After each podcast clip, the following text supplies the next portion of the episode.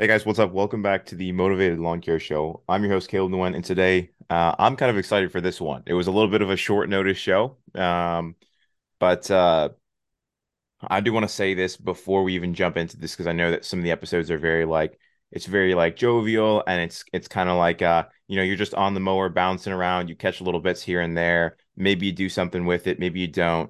Either way, you're just entertained while you're you're out working or or relaxing or going for a long walk, whatever it looks like for you but I want you guys to take this one seriously. Um, I'm having a lot of really cool guys that I'm, you know, come on the show, and I'm hoping to have like a little bit of a, like a millionaire month where I do like an interview a week with guys who are running really big operations.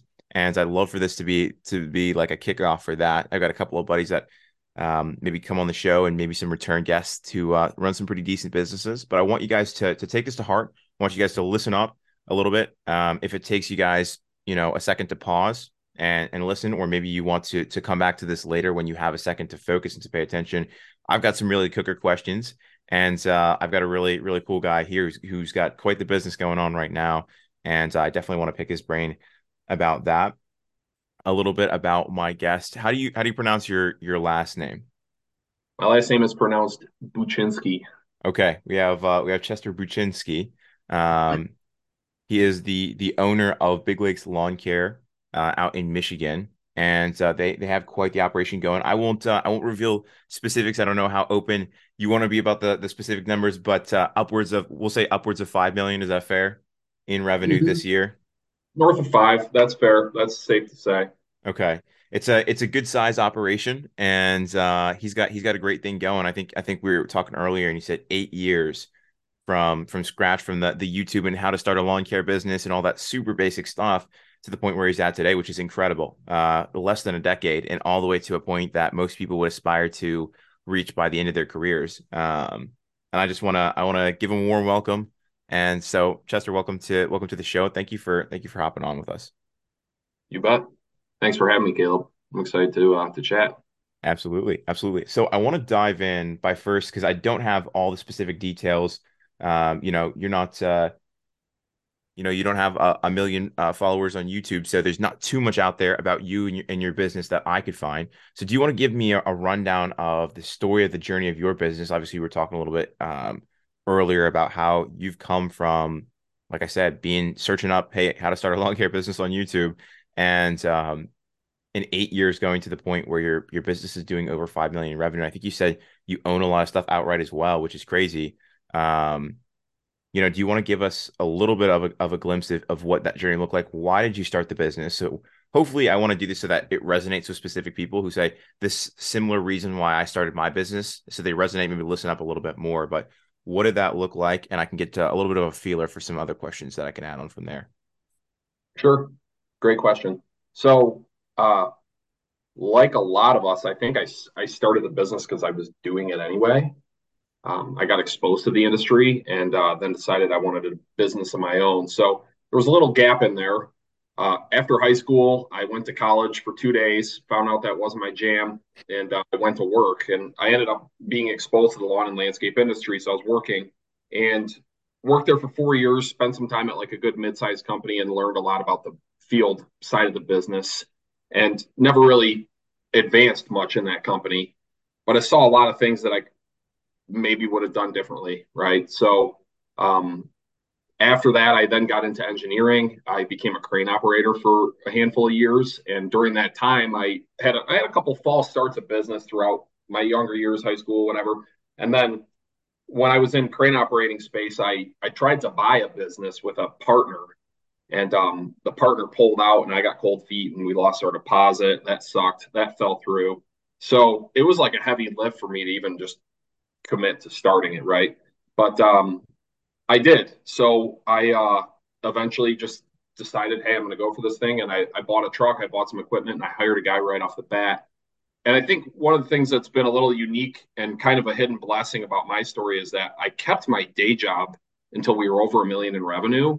Wow. And I was out of the field from the beginning. I never was doing, I never did any field work in my business.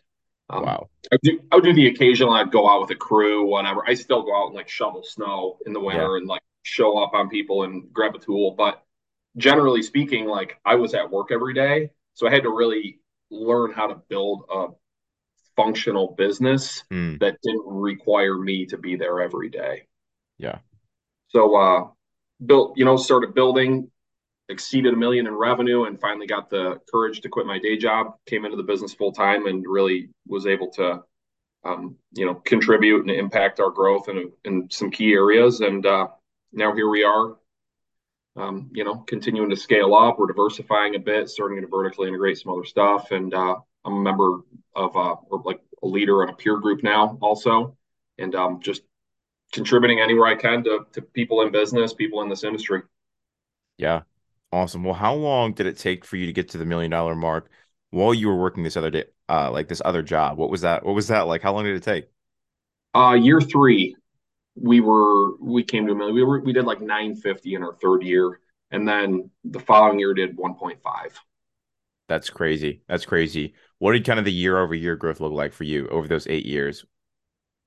We did we did 100% growth like every year right in the beginning, and it was uh it was just my thing is like, well, let's get one truck, and then next year we'll have two, and then we'll have four, and then we'll have eight, right?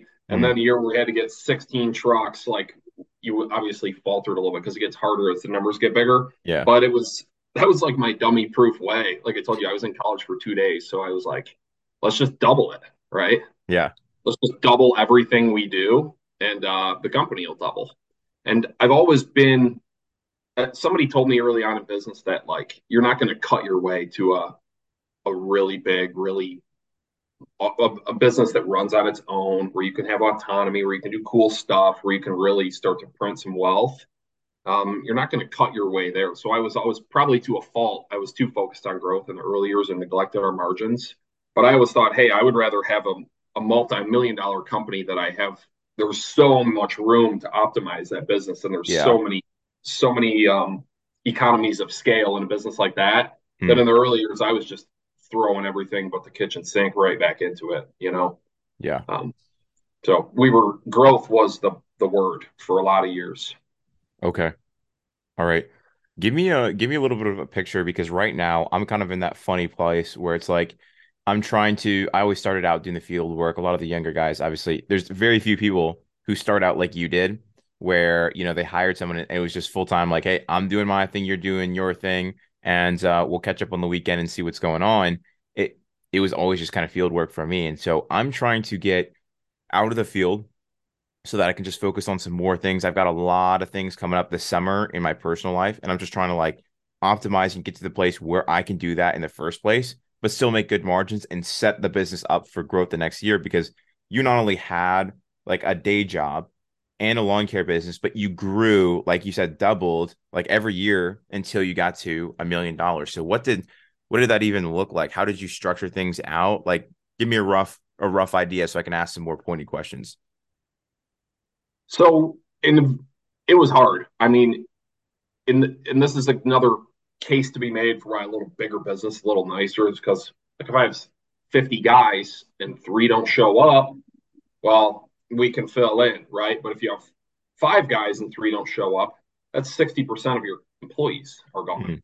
So in the and in the early years, that was very apparent. Like if I have two employees and one doesn't show up, we're behind. We're in trouble right off the bat. But uh, and, and that's how it was. So in the very beginning, I had one employee, right? And um, I sort of cast a vision for him and tried to tie him into this thing. Like, look, I'm going to be gone every day, but we're going to build a really good business here. I'm going to take very good care of you. Um, I'm going to give you stability. I'm going to give you good pay. I'm going to incentivize you with some performance stuff and get creative with it. And uh, honestly, that first employee fell through. So I had to go, it fell apart on me. He started collecting money from my customers. He just was going to doors and saying, Hey, Chester told me that I'm going to collect the money now at every cut.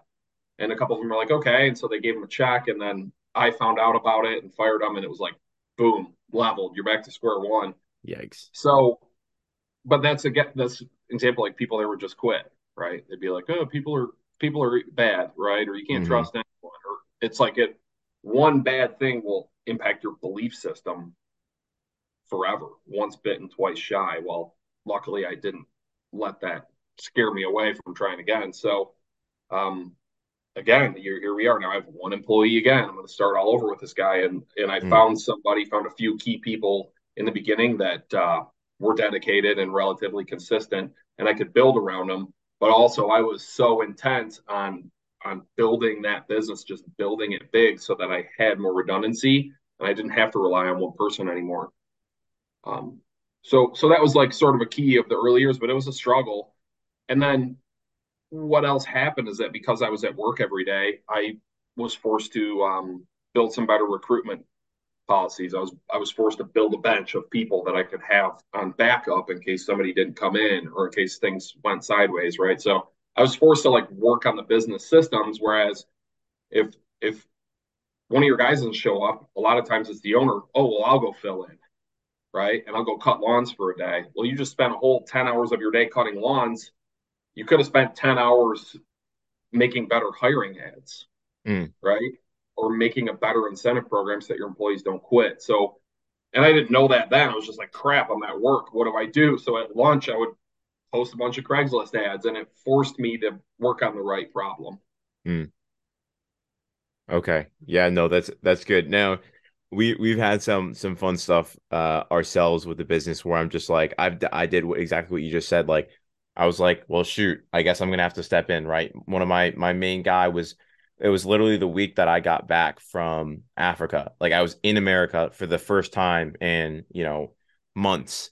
And uh that week he had left for vacation and we had someone who was supposed to be trained and, and ready to go and then another guy fell through and then it was just crazy and uh, i ended up having to go out into the field and it was like man it killed my productivity overall and i'll be honest with you like i get a little bit grumpy if i'm in the field every day. Like i come home and because i have to do the office work too it ends up being like a, a you know a 14 16 hour day. So i'm going to be a little bit grumpy and just unhappy all the time and just tired all the time. Um what did that look like? Let's jump right into let's jump right into hiring because you've you've had quite the um you know obviously your company's a, a decent size now. How many how many guys do you have working for you now? About 50. okay. And and what did the process look like? Obviously you had a little bit of a runway to pick up that many guys. What did the process look like? What are you doing practically to recruit guys?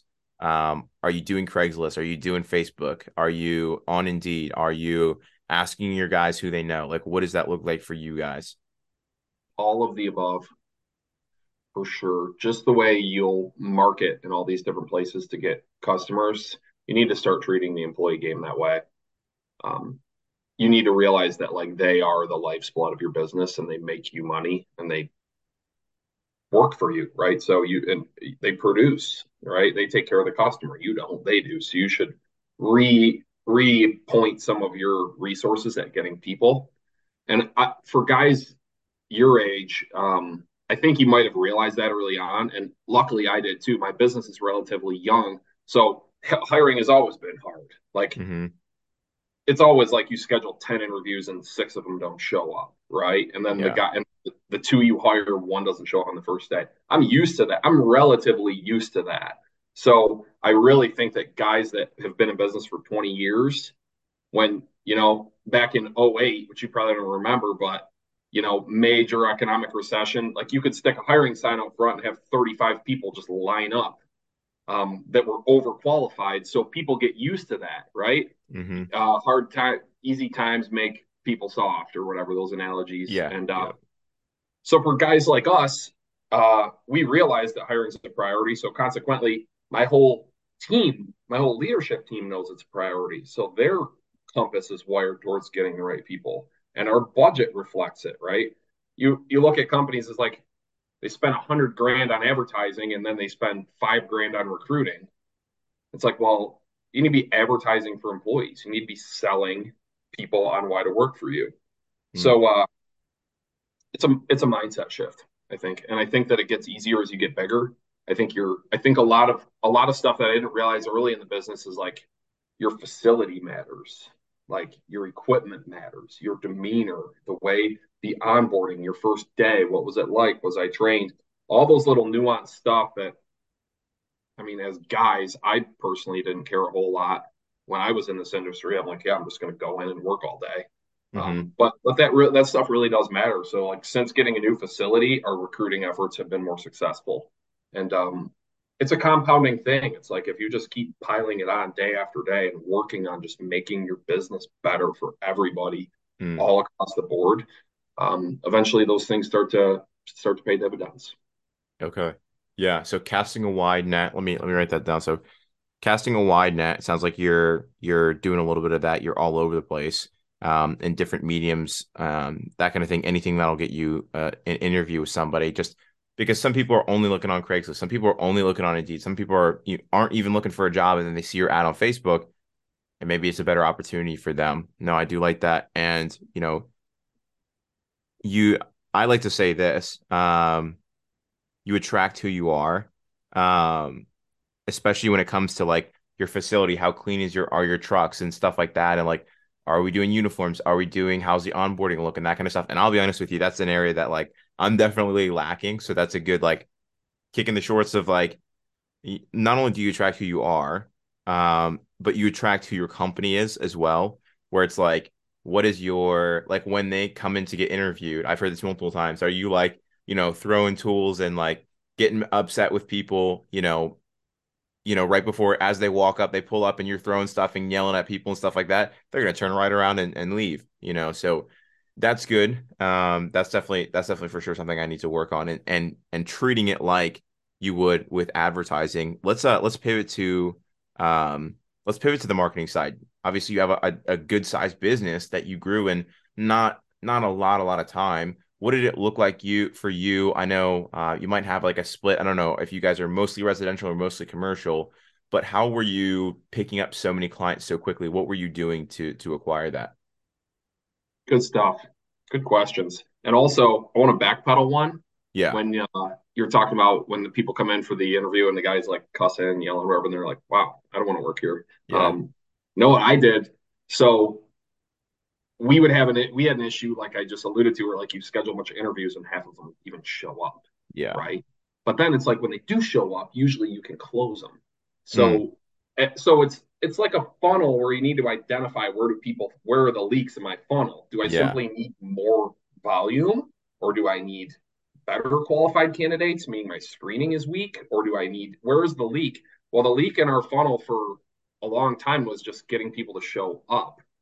And uh, so we started buying them breakfast. So I'd say, cool, Caleb, yeah, your interview is Tuesday at eight o'clock. Looking forward to seeing you. Um, what do you want for breakfast? Right? Like breakfast sandwich, or you want a bagel or a biscuit? And uh, we would just get breakfast sandwiches, and all morning we would just stack interviews and just feed them. And sure enough, the amount of people that actually showed up for their interview increased because they got a bagel, breakfast sandwich, and a coffee.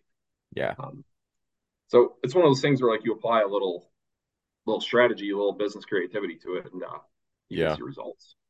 Yeah. Yeah. Also, tell so, me tell me a little bit about the marketing. How'd you grow so quick? Definitely curious. Marketing. First thing I did is I was like, okay, I'm going to start my business, so I'm going to call all my competitors. So I went online in the phone book and whatever, and just found like my 50 top competitors, and I called them. And when I called them, I kind of just felt my way through it depending how they answered the phone. Sometimes I would say like, "Can I have a quote?" or "Are you hiring?" or I would just start. I would just ask them as many questions as I could get before they started like getting a little suspicious or it got weird. Yeah. Um, and I was doing like market research, right? Well, what I found is that over half of the companies I called didn't answer their telephone. I was like, these are like these are my competitors, right? I could be a customer. They don't answer their telephone. So we made door hangers in the beginning, and it said we answer the phone. And then I put my logo and I put a few of our services and I put my cell phone number on it. When people called, I answered. And that was our that was like the chink in the armor of our market was just just being responsive. Mm. And still to this day, we have door hangers, we have Google ads, we have a bunch of headlines that say we answer the phone. And we staff, you know, there's days where we'll get 300 calls and um, we staff with the ability to answer the phone. So that was one early, but you know, you got to do all the above with marketing. You got to it's it's again, it's like omnipresence. You have to be doing multiple things to show up for people in different places and you have to measure what works and double down on it and be always experimenting. Gotcha. Any anything pointed, any specifics? I know you said door hangers, Google ads, that kind of stuff. Anything specific that you found works um, and worked for your business? I know it might be a little bit different area to area, but what are some specific things that you found worked really well? Mm-hmm. So in the early days, we would do door hangers because it's a low it's a low cost. Because if I'm the owner, I, I, would go out after work. I'd go work, and then after at night, I'd go hang door hangers all day and click yeah. a little clicker and count them. So so low cost and and door hangers are good because you can deploy in a specific neighborhood. So when you're when you're getting started, if I could go back and do this all over again, number one thing I would have kept my area much much smaller. Just from the very beginning, I would have kept my area smaller. So door hangers are good because you can dominate a little area.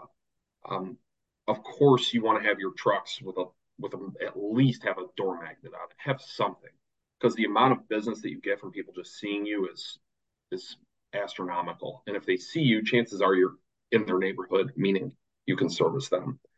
Um, signs, we would stick signs in any customer that would be willing to let us because those another just like brand recognition in a small area, right?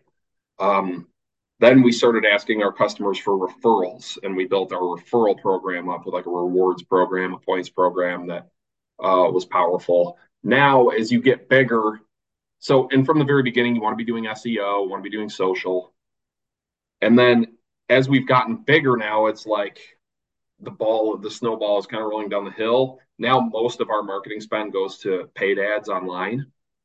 And um and I would also be pushing reviews really strong. So of course have like a Google My Business or whatever and ask your customers uh, ask them for a review because Google, I think, is going to be here for the long run, and Google's algorithm is predicated largely on reviews. Mm-hmm. Uh, how new are they? How many of them do you have? So to have a really strong profile online will accelerate your SEO. And so now 90% of our leads come from SEO and paid spend online because we're just so dominant in our local market. Mm-hmm. But that was supplemented in the early years by sweat equity. Like door hangers, lawn signs, sticking a lawn sign on all the corners of the expressways. Yeah. Calling all your customers asking for a referral, calling all your customers asking for a review for as long as you can, just just pound that those types of things that you can do. Yeah.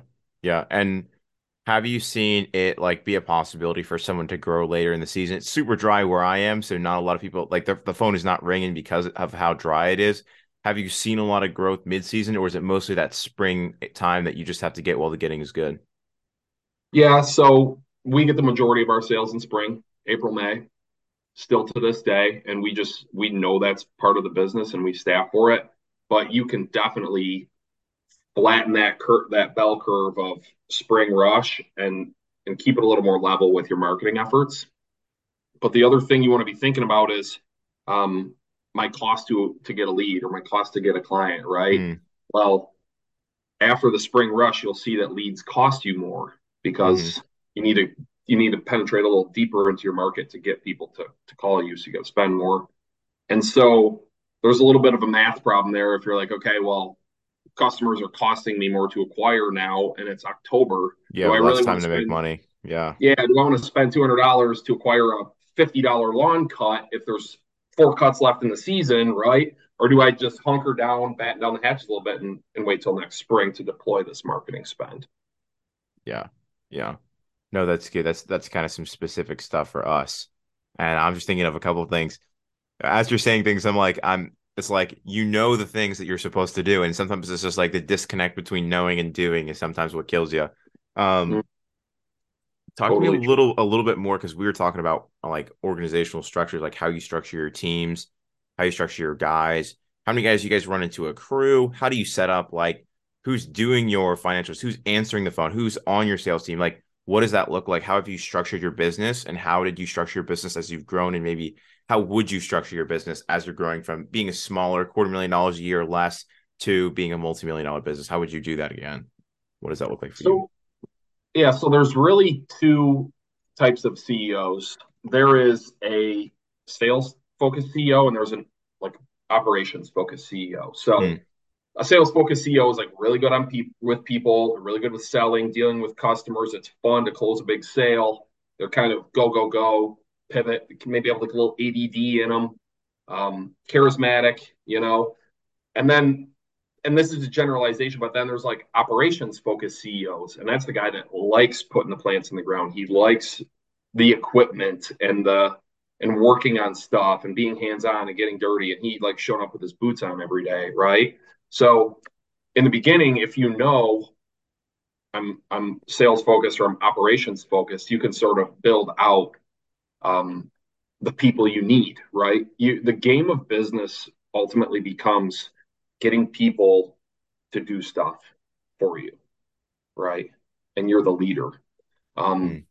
But the, the last things you keep is the stuff that you're good at or the stuff that you enjoy doing is kind of a little bit of the selfish thing we get to do when we own a business. You just do the stuff you like after a while. So that's kind of the high level picture, but now back down to the ground. So if mm-hmm. you're if you're sub five hundred thousand, um, whether you're sales focused or operations focused, like no matter what, one of the key instrumental hires for you is some type of office person. I I called it like an office manager. Um, that's I hired one at two hundred thousand. She was with me past two million. One of the and I wish I I wish she still worked here. One of the best individuals I ever had at the company, mm. who started off part time. And so this person in the beginning is is is talking to customers. They're invoicing. They're collecting on people that aren't paying their bill. They're doing a little bit of marketing, kind of like an administrative helper who answers the phone and works on the computer, um, so that you can be either if you're sales focused, you can be out selling, right, getting bigger jobs, selling work, talking to customers, or if you're ops focused, you can be out managing crews and and keeping the guys organized and keeping the machine moving. Um, that person in the background is very important. Then as you get bigger, you're always, no matter which type of CEO you are, you're always going to want then some kind of strong operational person. Hmm. That's a person who can roll out the crews and answer their questions and fix a broken tool. Um, it could be like your lead foreman in the beginning, but somebody who you can just rely on to keep keep stuff moving operationally. Right. Um, in our world, I hire a guy who was a foreman of a crew, and they said, "Hey, dude, you're going to be the foreman of your crew, and you're going to kind of answer all the questions from this other crew." So every morning, get them out the door, and then you go out the door and run your route. You're kind of a working manager. And then if that person has the bandwidth, you add another crew to them, right? And eventually, like they're not running a crew anymore. You just keep stacking these things up. And and one thing to keep in mind as you're building your company is going to change. Like mm. over time, it business is not one of those things where it's like you got there and it's over. Right. Like you made it. It's like a constant thing that you're participating in. Um so ultimately then you have to get yourself up where if you're sales, if you're the sales type CEO, you get eventually all the operations off your plate. The the the um the management of the work, the install of the work, the mowing, you know, the whatever it is, you get mostly all that stuff off your plate. And you're and then you start building your sales team and you become like the, the sales leader. Mm. If you're operations focused, you need to get a really strong salesperson to keep selling you work and you build out the operations and eventually hire yourself operations managers or COO or whatever. Right. Um, basically, if you stand back and look at a business, it's usually like like three big big boxes that you need to fill. Like the operations leader the sales leader and like the financial or data type person. Right. Right? You need to get all three of those. Um, and you need to continue taking hats off your head and giving to other people and letting them start to do those jobs for you. Right. Okay yeah that makes sense. And so you're saying so even for like a business of my size right number one priority and i see it too where it's like we have our operations guy and we have me. And like I'm trying to do a little bit of sales, but it's like it's killing me because I don't have time because I'm covering for office work and operations work too. Like I can't focus just on that. And we have another guy um, who's kind of like like you said, like a lead foreman, Philip, and he is basically he's in the field some days, but then you know like he gets swamped at night. Like he works so late into the night because there's like invoicing and there's following up with clients and and picking up the phone and and getting back to people and sending out more estimates and all that kind of stuff is just kind of bogging us down. It's killing him, honestly, the amount of hours that we're spending. So for you, um, you would say that's that's kind of the first thing you replace. How would I find a person like that? Is that just like an Indeed throw it out there? Should I hire someone I know? Put the put the word on the street? What would you do?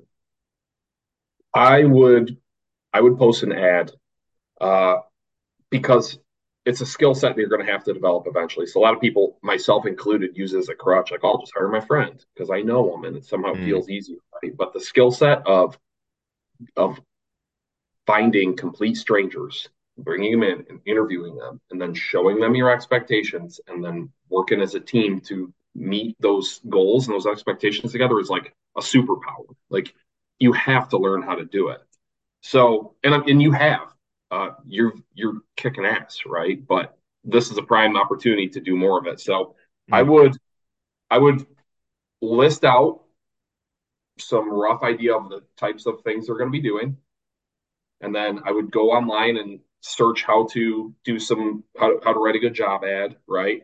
And kind of right. get an idea of the type of person you're looking for and outline the job. And I would run some ads and start interviewing people and um, and kind of vet out their qualifications and and find somebody and give them a job and try it. Yeah. Um, you know, it's it's so interesting now the world we live in. I got because I just got a taste of the tail end. Like I remember when the internet came out, right? I'm 33. So I kind of remember like going to the library, you know? And in the world we live in now, information is free and unlimited and accessible to all.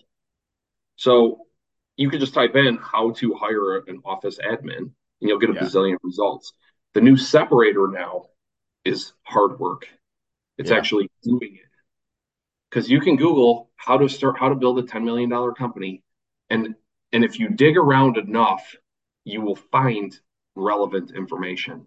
Hmm. But the separator is that then people go, man, that sounds like a lot of work. And they go hang out and play video games because that's the other thing we have access to is like we're in such a first world environment that like you can just eat and sleep and play video games your entire life and like it's right there for you and it feels better. Mm-hmm. so most things now in business just like it's good old fashioned hard work again. That's how you separate. That's how you beat your competition because everybody has the same information. Yeah. Yeah. So looking back as well and uh, i really like what you said there and i'm going to ask you a little bit more on on um, because I know it's something that, like, admittedly, there's a lot of areas where I'm like, I know the information. Like, I'm at the point where I don't need to watch another video on how to do something. I just need to go do the thing. Maybe I could get, you know, get it done 20% better or faster, but it's going to take me, you know, 30 minutes an hour, two hours, half a day to go learn how to do it 20% better when I could have just done the thing. And so I find myself doing that a lot where I'm like, well, you know, I want to see what else is out there. And I'm like, why don't I just do what I know I need to do right now. Um, before we jump into that, though, I want to know looking back because we were we were talking a little bit earlier where my company's kind of at and where I'd like it to be. And I'll be full transparency for so for all you guys on the show, you get to hear some of my aspirations for the company, my specific company. Um, you know, right now we're doing probably about a quarter million dollars to like maybe three hundred thousand uh, dollars a year this year. Um, and next year, I want to know, you know, what would it look like to add another truck for the winter, do two trucks snow, you know, from one crew to two, and then next season do a million dollars in revenue. What would you say that looks like? And then eventually get to the point where I can have a good exit. I'd love to have an exit that's, you know, very, very low, but like eight figure exit. Is that doable? What what would that even look like in your opinion from like your experience of growing a business up to the size that you have now? What would you do looking back? So tell me this if you were to get an eight figure exit what would you go do? Um i would do uh more of this more of helping other people and then like i said pursue the opportunities that have been presented to me. I don't want to give any super specifics but like investment opportunities beyond that. Um and i'm not saying that a lawn care business couldn't be a great like end all be all business for me um but i just don't see myself doing it at like 40 years old kind of thing. Mm-hmm. got it um, so here's the thing about this this industry is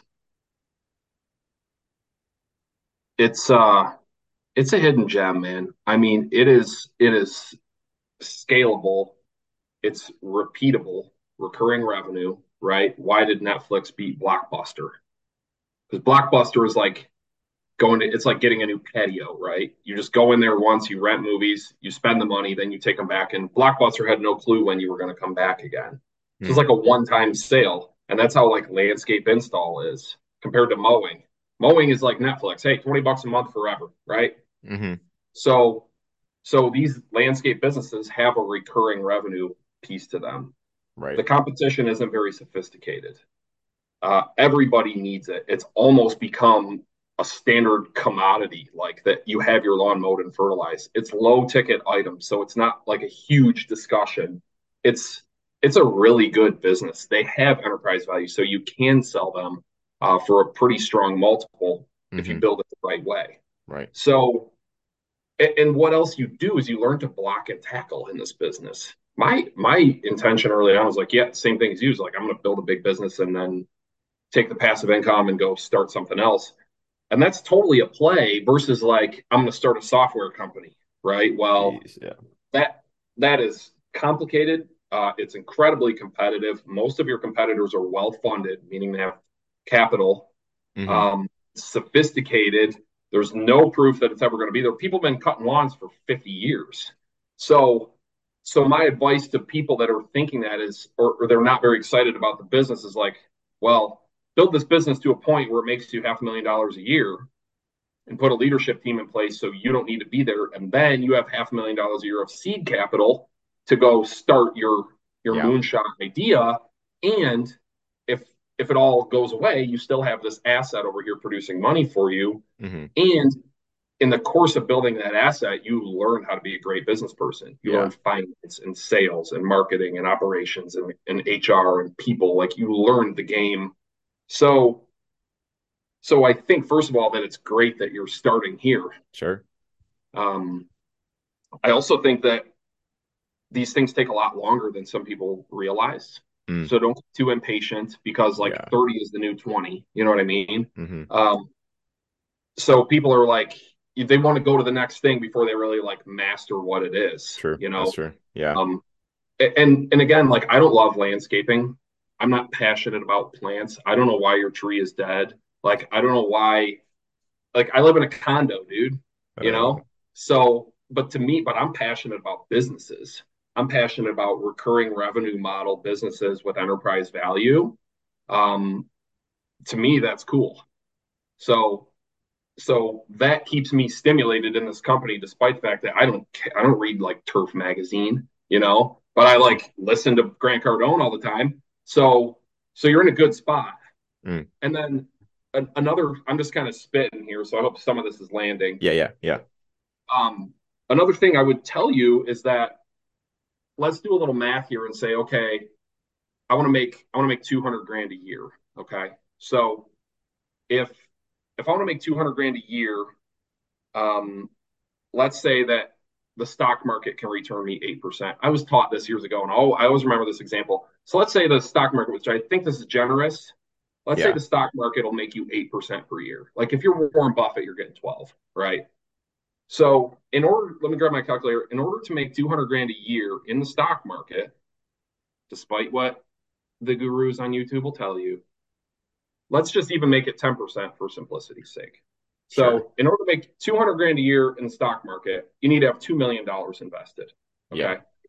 And in order to get that $2 million, that had to be after tax money. You had to pay taxes on all that. So to get $2 million after taxes is probably like $3 million, right? Because you hmm. paid mm. 33% tax or whatever. So you need to come up with $3 million of after tax money. And then you need to deploy it into something that you may or may not know much about. Yeah. In order to get your 200 grand a year. And that means that the pie isn't growing now because you're taking out all of your returns. You're paying taxes on them again. And that's and that's in order to make $200,000 a year passively. That's a pretty heavy lift to come up to make 3 million dollars of income. Mm after your living expenses and everything else, pay taxes on it, and then successfully deploy it into the public markets, hmm. right? Mm. Um, but how hard would it be to make 200 grand a year in your lawn business? Uh, that's maybe, you know, a million dollar company or a million and a half dollar company. you can make the same amount of money. The the value of the business is growing at the same time, which is not in the stock market example. Yeah. Um, you have probably a similar amount of autonomy. And now you can still do your stock market play with your income from that business if you find that's the best place to deploy your capital. Yeah. So it's like, would you take that business and and sell your golden goose? Like the guy told me, he said the maybe I'm combining a few people here, but one guy told me like you can have a cow and you can keep it healthy and you can milk it all the time, or you can have barbecue one time. You can barbecue your cow. Right, right. right. So I'm not discouraging you. I, sure. I plan to have a big exit one day, but the the the value of that exit gets a mm. lot bigger as the as the business even gets a little bit bigger. Yeah. Um. So to to then go, hey, I'm gonna I'm gonna learn this skill set, and I'll give you one more story. I know I'm long winded. No, you're good. Um, I know a guy who started a lawn and landscape business, grew it to I don't know 30 mil or something, hmm. sold it. He sold it for like 54 million dollars. Um, a lawn and landscape business in here in the Midwest, and he had a no compete for five years. And I said, dude, what are you going to do after your no compete expires? Like, what are you going to do next? And he's like, I'm going to build the exact same company over again because I already know how to do it. I have all the contacts and connections and this and that. I'm going to sell it again. And I thought you were going to like go start a go into tech or like buy a bunch of apartment communities or whatever. Like that's always yeah. the thing with us guys that like watch Instagram and it's like I'm going to go, you know, do this next big thing. And he's like, I'm going to do the exact same thing I already did. Right. Like I can yeah. enjoy myself and go on the boat and fly and this and travel and do whatever the hell I want. And I know my my I'm a one trick pony. I'm going to build the exact same company and sell. Yeah, it. yeah. So, and he's smart. He's smarter than me. You know what I mean? And so that's just another example of like reframing a little bit of like if you if you're good at something like you know, like I'm going to build a long company and sell it for 10 million. Then I'm going to go learn the real estate game, right? Or I'm going to go get my butt kicked in something totally different. Um, that might make you think twice. Yeah, for sure. So those are just some things that come to mind when you talk about that. But having said that, it's it's a very realistic thing for you to build a build a business. Um, it'll be valued on EBITDA, which is profit. Mm-hmm. How profitable is it? It'll be valued on how much involvement do you have, right? If you show the buyer, hey, I'm the owner of this thing, I come here once a month and it runs, they would be more inclined to buy that. Um, so you being, you know, the business running on its own is valuable to a buyer. And then scale, right? People don't want to buy a half million dollar company, even if it has 90% profit margin, because small. Like if one guy leaves, you're you're in trouble right? Yeah. They want a they want a bigger machine that prints off money without right. Some risk management, yeah. Yeah. Yeah. So what would what specifically, um, if you're in my shoes with the experience that you have, what would you be doing to take a three hundred thousand dollar business and turn it into a million dollar business in that amount of time? Is it possible? And if so, what would that look like in your opinion? How what would be the most efficient, most painless? I know it's still going to be rough, but what's the most painless way that you could go about it without making the same mistakes that maybe you made? Mm, um, that's a great question. Will you tell me what your service mix is right now? Yeah. So right now it's primarily uh, mowing and maintenance, and then we'll do some like light landscaping, like mulch and uh, some topsoil. We'll throw some seed down. If you want a little bit of sod, that's fine too um, but very not big project based, like all very like maintenance, hedges, mowing. Like mowing is kind of our bread and butter. Keeps the keeps the bills paid, keeps everything coming in, and then mulch is like a little bit of that that little whoo, you know, making some money on some on some jobs, and it's like this is nice. We're super profitable on these jobs. It keeps our guys moving, but it's not our main focus. I'd love to, I, I if I could make the same amount of money, if I could have the same amount of of revenue coming in, even if the margin wasn't quite the same, just from mowing and not have to do any mulch or anything like that, I would. Uh, but I'm just trying to get the guys, you know, paid and busy and that kind of stuff too. Mm-hmm. Yeah, I think that's totally realistic. Uh, I wouldn't lose sight of your bottom line completely. Mm. Um, but I would say that I tell people all the time if you want to build a million dollar business, you have to go sell a million dollars worth of work. you, you need to sell it. So I would I would have initiatives in place of getting as many customers as you can, being really, really pushing it out there. I'd be posting to social every day. I'd be sticking door hangers around all my clients every single time I caught them. I would be I would be really noisy and you're going to have to spend money on marketing to get there. So you might have to take a little margin hit, which if your margins are good and you've got cash, then then marketing is an investment. It's not mm-hmm. an expense. You're investing money to make you more money. So I would you're certainly going to have to market to get that kind of growth. Um, I would be going hard with the door hangers and the social media. And if you guys are good at mulch and you uh, are capable of doing it and you do it at a good margin, I would do I would be upselling mulch to every single customer that comes in your door. Yeah. I would not reinvent the wheel and say like, oh, we're going to go start working on sprinkler systems to to get to our million dollars. Like that is the mistake so many people make is they mm. instead of just getting doing more and more and more of what they do, they try to do like a whole new thing that kind of makes sense in their head, but it's like, no, dude, just do more mowing, more mulch. You just need more, more, more mowing and mulch. Yeah. Okay. So tangible with the marketing side of things, so hard with door hangers. So even right now, even when it's dry out, go buy, you know, those thousands of door hangers. And every time the guys are there, tell them to throw, you know, door hangers up on all the houses around there. Like, what would that look like? Give me some, give, me some tangibles. Cause I, I see a lot of like, um, sometimes I'm not saying you're doing this, but like sometimes the guys would be like, this is what you have to do. And I'm like, yeah, but what does that even look like? I don't know what it looks like for us in the company in a situation that we're in. Is that what it looks like? What what would you say it looks like? What did it look like for you? Mm-hmm. Sure. And I apologize that I kind of speak in like philosophy sometime. No, you're good. I do the same thing. yeah. You're like, dude, just tell me what to do. I get it. So uh so if you want to apply some math to it, what's your average lawn cut? Um, probably mm, like 45, 40, 45. Okay, 45 bucks. And now, how many cuts you get per year? Uh, about 20, about 28. Okay, so 28 times 45 is $1,260. That's your client value per year. And now, do you know how many door hangers? Have you done door hangers at all? I have not, no. Okay.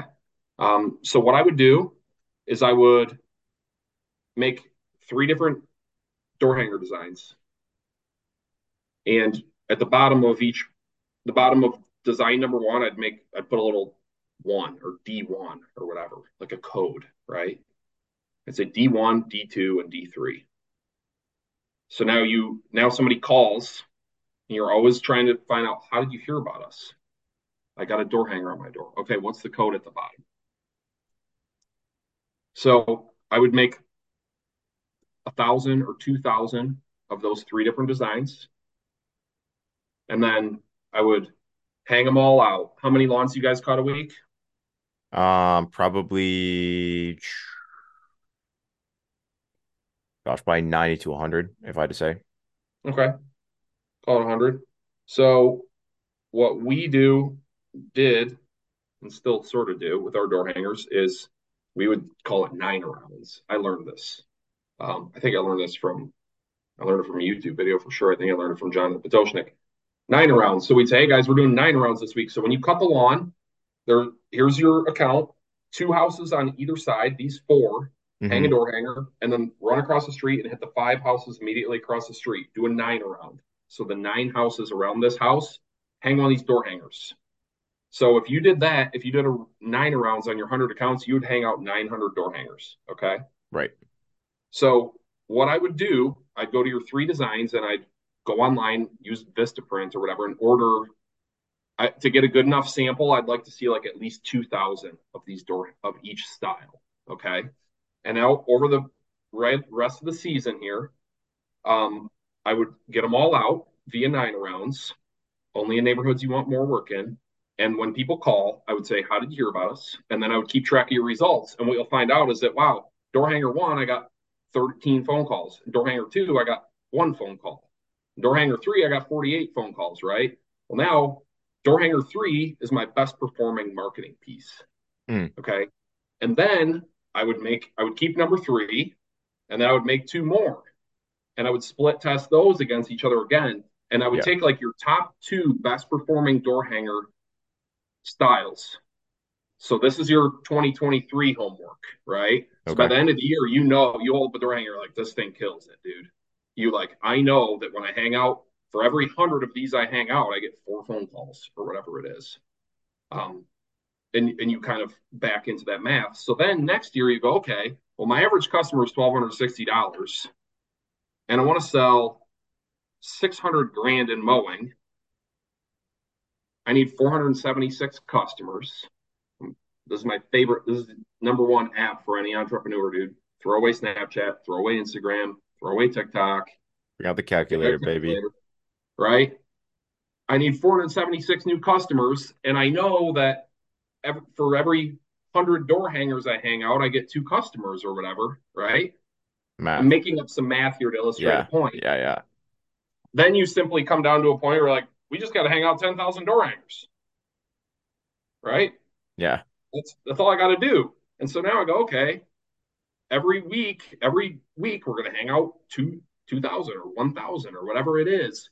Hmm. And now you know, you've pretty much proven out, okay, I know that if we just hang out these 10,000 door hangers, we get 476 new customers, we'll sell 600 grand in revenue plus my 250 from last year, I'm at 850, right? Yeah. You do the math. Then here's a couple more things I would push your way.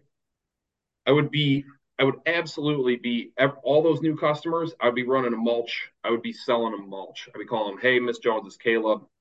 I notice your beds are overgrown. We're running a mulch madness right now, or whatever, right?" And like, I would love to mulch a property. Here's how much it cost you. I'm, I'm available to do this, and here's my window of time. And I would try to take it where like, because you're going to be building into the second crew. So your one mowing crew is full time already. Then you got the second mowing crew that you're trying to fill them up, but you're like, oh crap, well, I only have three days worth of work or whatever. Okay. Mhm. So now when you're calling your customers, you're going every Thursday and Friday, we're mulching all day long. Yeah. And and I can put you on next Friday. Okay. So now try to take that crew and just stuff it full of mulch for those however much spare time they have. And keep it simple for your customers too. We have two colors, right? Don't go driving around the country to try to find, I want this special mulch or whatever. I'm sorry, Miss Jones. We have brown or black or red, right? Yeah. So like simplify offerings so it's scalable. So your guys can load their trailer with a metric crap ton of brown mulch and they can go out and pop out all these mulch jobs all day, Yeah. right? Then you're in the background hanging door hangers, hanging door hangers, right? Feeding them lawns, feeding them lawns. Um, you're just selling as much mulch as humanly possible.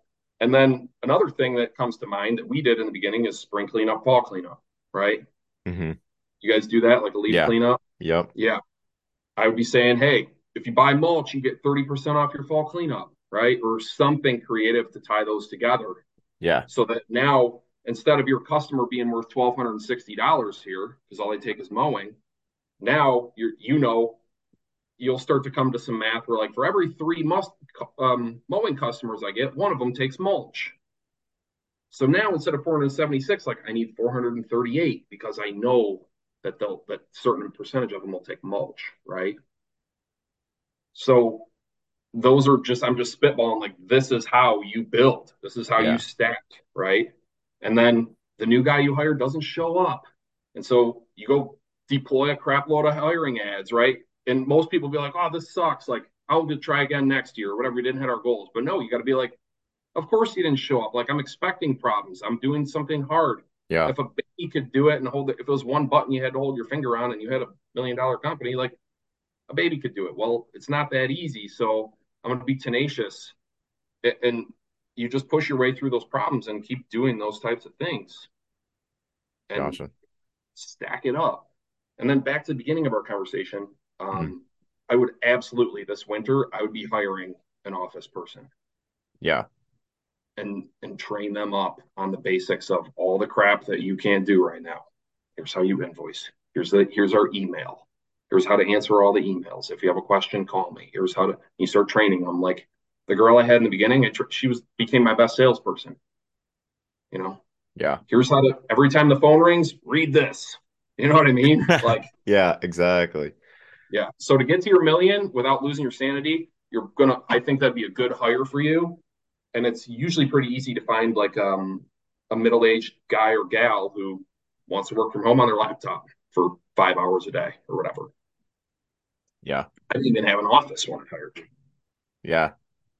No, I'm trying. I'm trying to think if I have anything else pointy because that was just like give me some very very tangible things to work on. Um, is there anything else that you want to share? You don't. You feel like uh, we didn't t- touch on enough, um, and then we can wrap it up. Talk a little bit about what you have going on, um, and give you give you a little plug here too because I think you have a cool thing going as well. Any, any final words of wisdom that you want to share with us? Um, for your, you've got a great thing going, right? Your audience is most like younger folks just getting started in the business. Yeah. Um, I would say a couple things. I would say that like Instagram isn't real most of the time. Hmm. Um, it's it's going to be harder than you think. It's going to take longer than you think, but it's also going to be way, way, way better than you could possibly imagine. Um, I would say that entrepreneurship is the best self development journey you could ever go on. It's like a great way to become a great human being and live a great, exciting life. Mm. And um, the like 90% of self made millionaires own businesses and the rest of them own real estate, right? So, like, you're on the right journey if you want to become the best version of yourself and you want to make a lot of money and you want to become somebody who's resilient to challenges and can put up with a lot of pressure and become a really well-rounded human being, um, you guys are on the right track. Yeah, I appreciate it. Now, give us a give us the because this was this was crazy. I could do this. I could do this for hours. Um, this the Same. specific stuff, just the the the nitty gritty of like what needs to happen. And I'm literally gonna get off right now, and I'm gonna be like, all right, we've got we're gonna make three d- designs for door hangers. We're gonna get those yard signs that are in the truck. We're gonna get all the new stakes out there. We're gonna get them out there. We're just gonna go after it. We're gonna come after these clients looking for reviews, that kind of stuff. We're just gonna I'm just gonna blitz it today. Um, tell us a little bit more about uh, about what you got going on because you we were talking about it earlier before you hopped on. But give us give us the rundown. I think Green, Green Industry Masterminds. What is what is that? What is what is your mission with that, and, and how can that help people who are, who are yeah? Listening? So so Green Industry Masterminds is a peer group that I help run.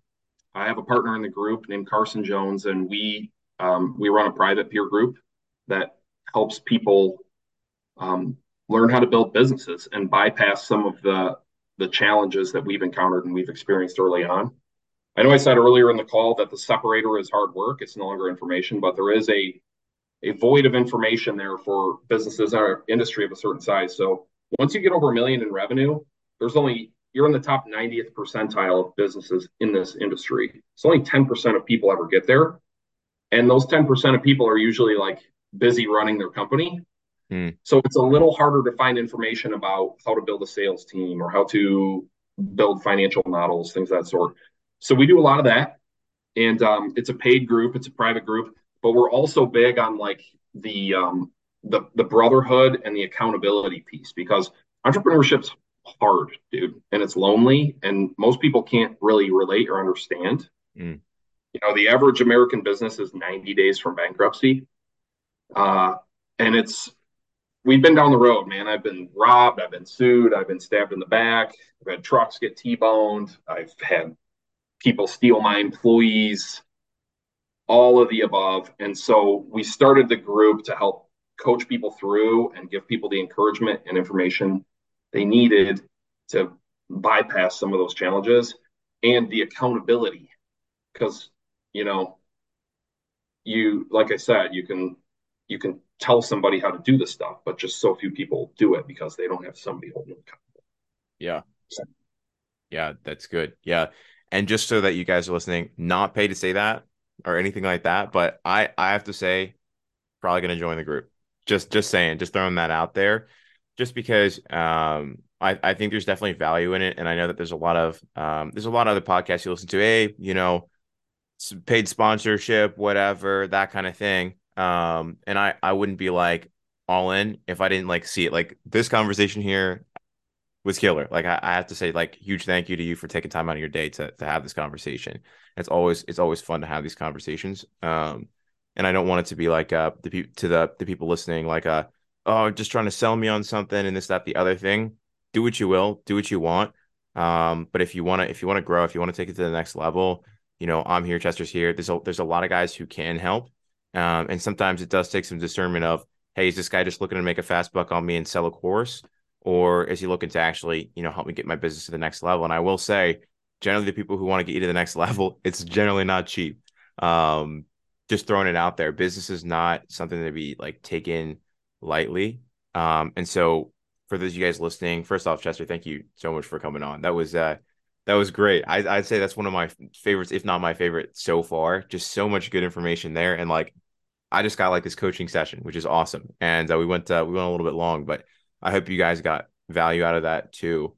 Um, if you have to, go listen to it again because there's just like a couple of just nuggets in there where it's like now you have the information, guys. Like you don't even have to listen to another one of my podcast episodes until you do the things that you that you heard here that were like, hey, this is, and then you go, it clicks, and you go, oh, this is what I need to do. Go, just do it, right? If you're if you're the guy, I'm just thinking of of my friend I talked to him today, Danny Bova. Uh, if you're listening, Danny, this is this this one's for you where this morning I was talking to him, he's like sitting at Dunkin' Donuts or whatever, waiting for his guys to show up. And we were talking, and uh, he's like, Yeah, dude, I'm working like seven days a week. And this, uh, he could literally just get an office person, probably cut that down to six days a week. He could probably make a couple good hires, be down to four or five days a week so that he can focus on growing again. And like, that's like the pointed thing. Like, if just pick one thing here, take it, take that one thing and take action on it like right now. Like, if you're sitting on a mower right now, the end of today, the mower gets shut off get off of that mower instead of scrolling on Instagram, which is we just said like it's a lot of it is like hyped up. Just think of like what you post and I just think of what I post on Instagram, totally unrealistic stuff, you know, just like the highlight reel of, of our lives is like on Instagram. And so don't take the things that you see out there as being like don't just don't just spend the time looking at other people enjoying it. Like turn it off for an evening. Maybe don't play the video games or whatever you do in the evening to kind of unplug a little bit, maybe spend a little bit less time doing that, or say, I'm not going to do that thing until I, have gotten done what I know I need to do. For me, pointedly, that was like, today, I'm going to go out. We're going to make these three door hanger designs. I'm going to get them ordered so that they're coming in. We're going to order stakes for our yard signs. We're going to get those there. I've been kind of slow on getting decals and and wrapping the truck. Going to make sure we have an appointment scheduled for that. Like pointed things, guys. So with that being said, uh, so much. Thank you so much for for tuning in. Uh, thanks again, Chester, for for coming on. That was ah, they're so good. I, I really enjoy these. And um, for those of you guys, um, go check out Green Industry Masterminds. Is that are you guys just on like a Facebook group specifically, or where, where can they can where can they find you and and uh, the group? Yeah, we have a website. Check out our website. Um, there's a place you can apply on there, and uh, at the very least, you know, hit us up. We'll talk to you.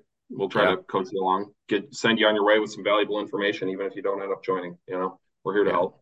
Yeah, for sure, for sure. And I'll I'll throw a link down below if it it's gonna make it easier for you guys. So Chester, again, thank you so much. It was uh, it was killer, guys. Um, make sure you tune in again. I'm I'm gonna try and get on the on the millionaire train of, of the guys crushing it with their businesses because I just want to keep these conversations going. And I think this is the stuff that gets people to the next level. And hopefully, we're penetrating a little bit into the younger guys who all you see on YouTube is the guy with uh, you know, the enclosed trailer and the fancy mowers and the fancy truck and that kind of stuff. And business can be more than that. You can love the like we were saying, you can be an operations guy and love the business side of things too, and planting plants and mowing grass and that kind of stuff too. But you can also make a really good living. And maybe if you're like, I'm kind of in this to make money, but you feel a little bit lost, like I do personally, like when guys are telling me about equipment, the latest things, like I know what they're talking about. I definitely get it and I definitely have an opinion. But sometimes I'm like, yeah, dude, but like instead of driving a massive pickup truck, I'd rather drive a Porsche. To be honest with you, same amount of money, I'd rather drive a Porsche, but I have to drive a truck for work and that kind of thing. And I'm kind of in that boat. So if you're in that boat, I think the the next couple ones coming out are going to be for you. Um, I'll get you guys here in a couple of days, and uh, I'll talk to you soon.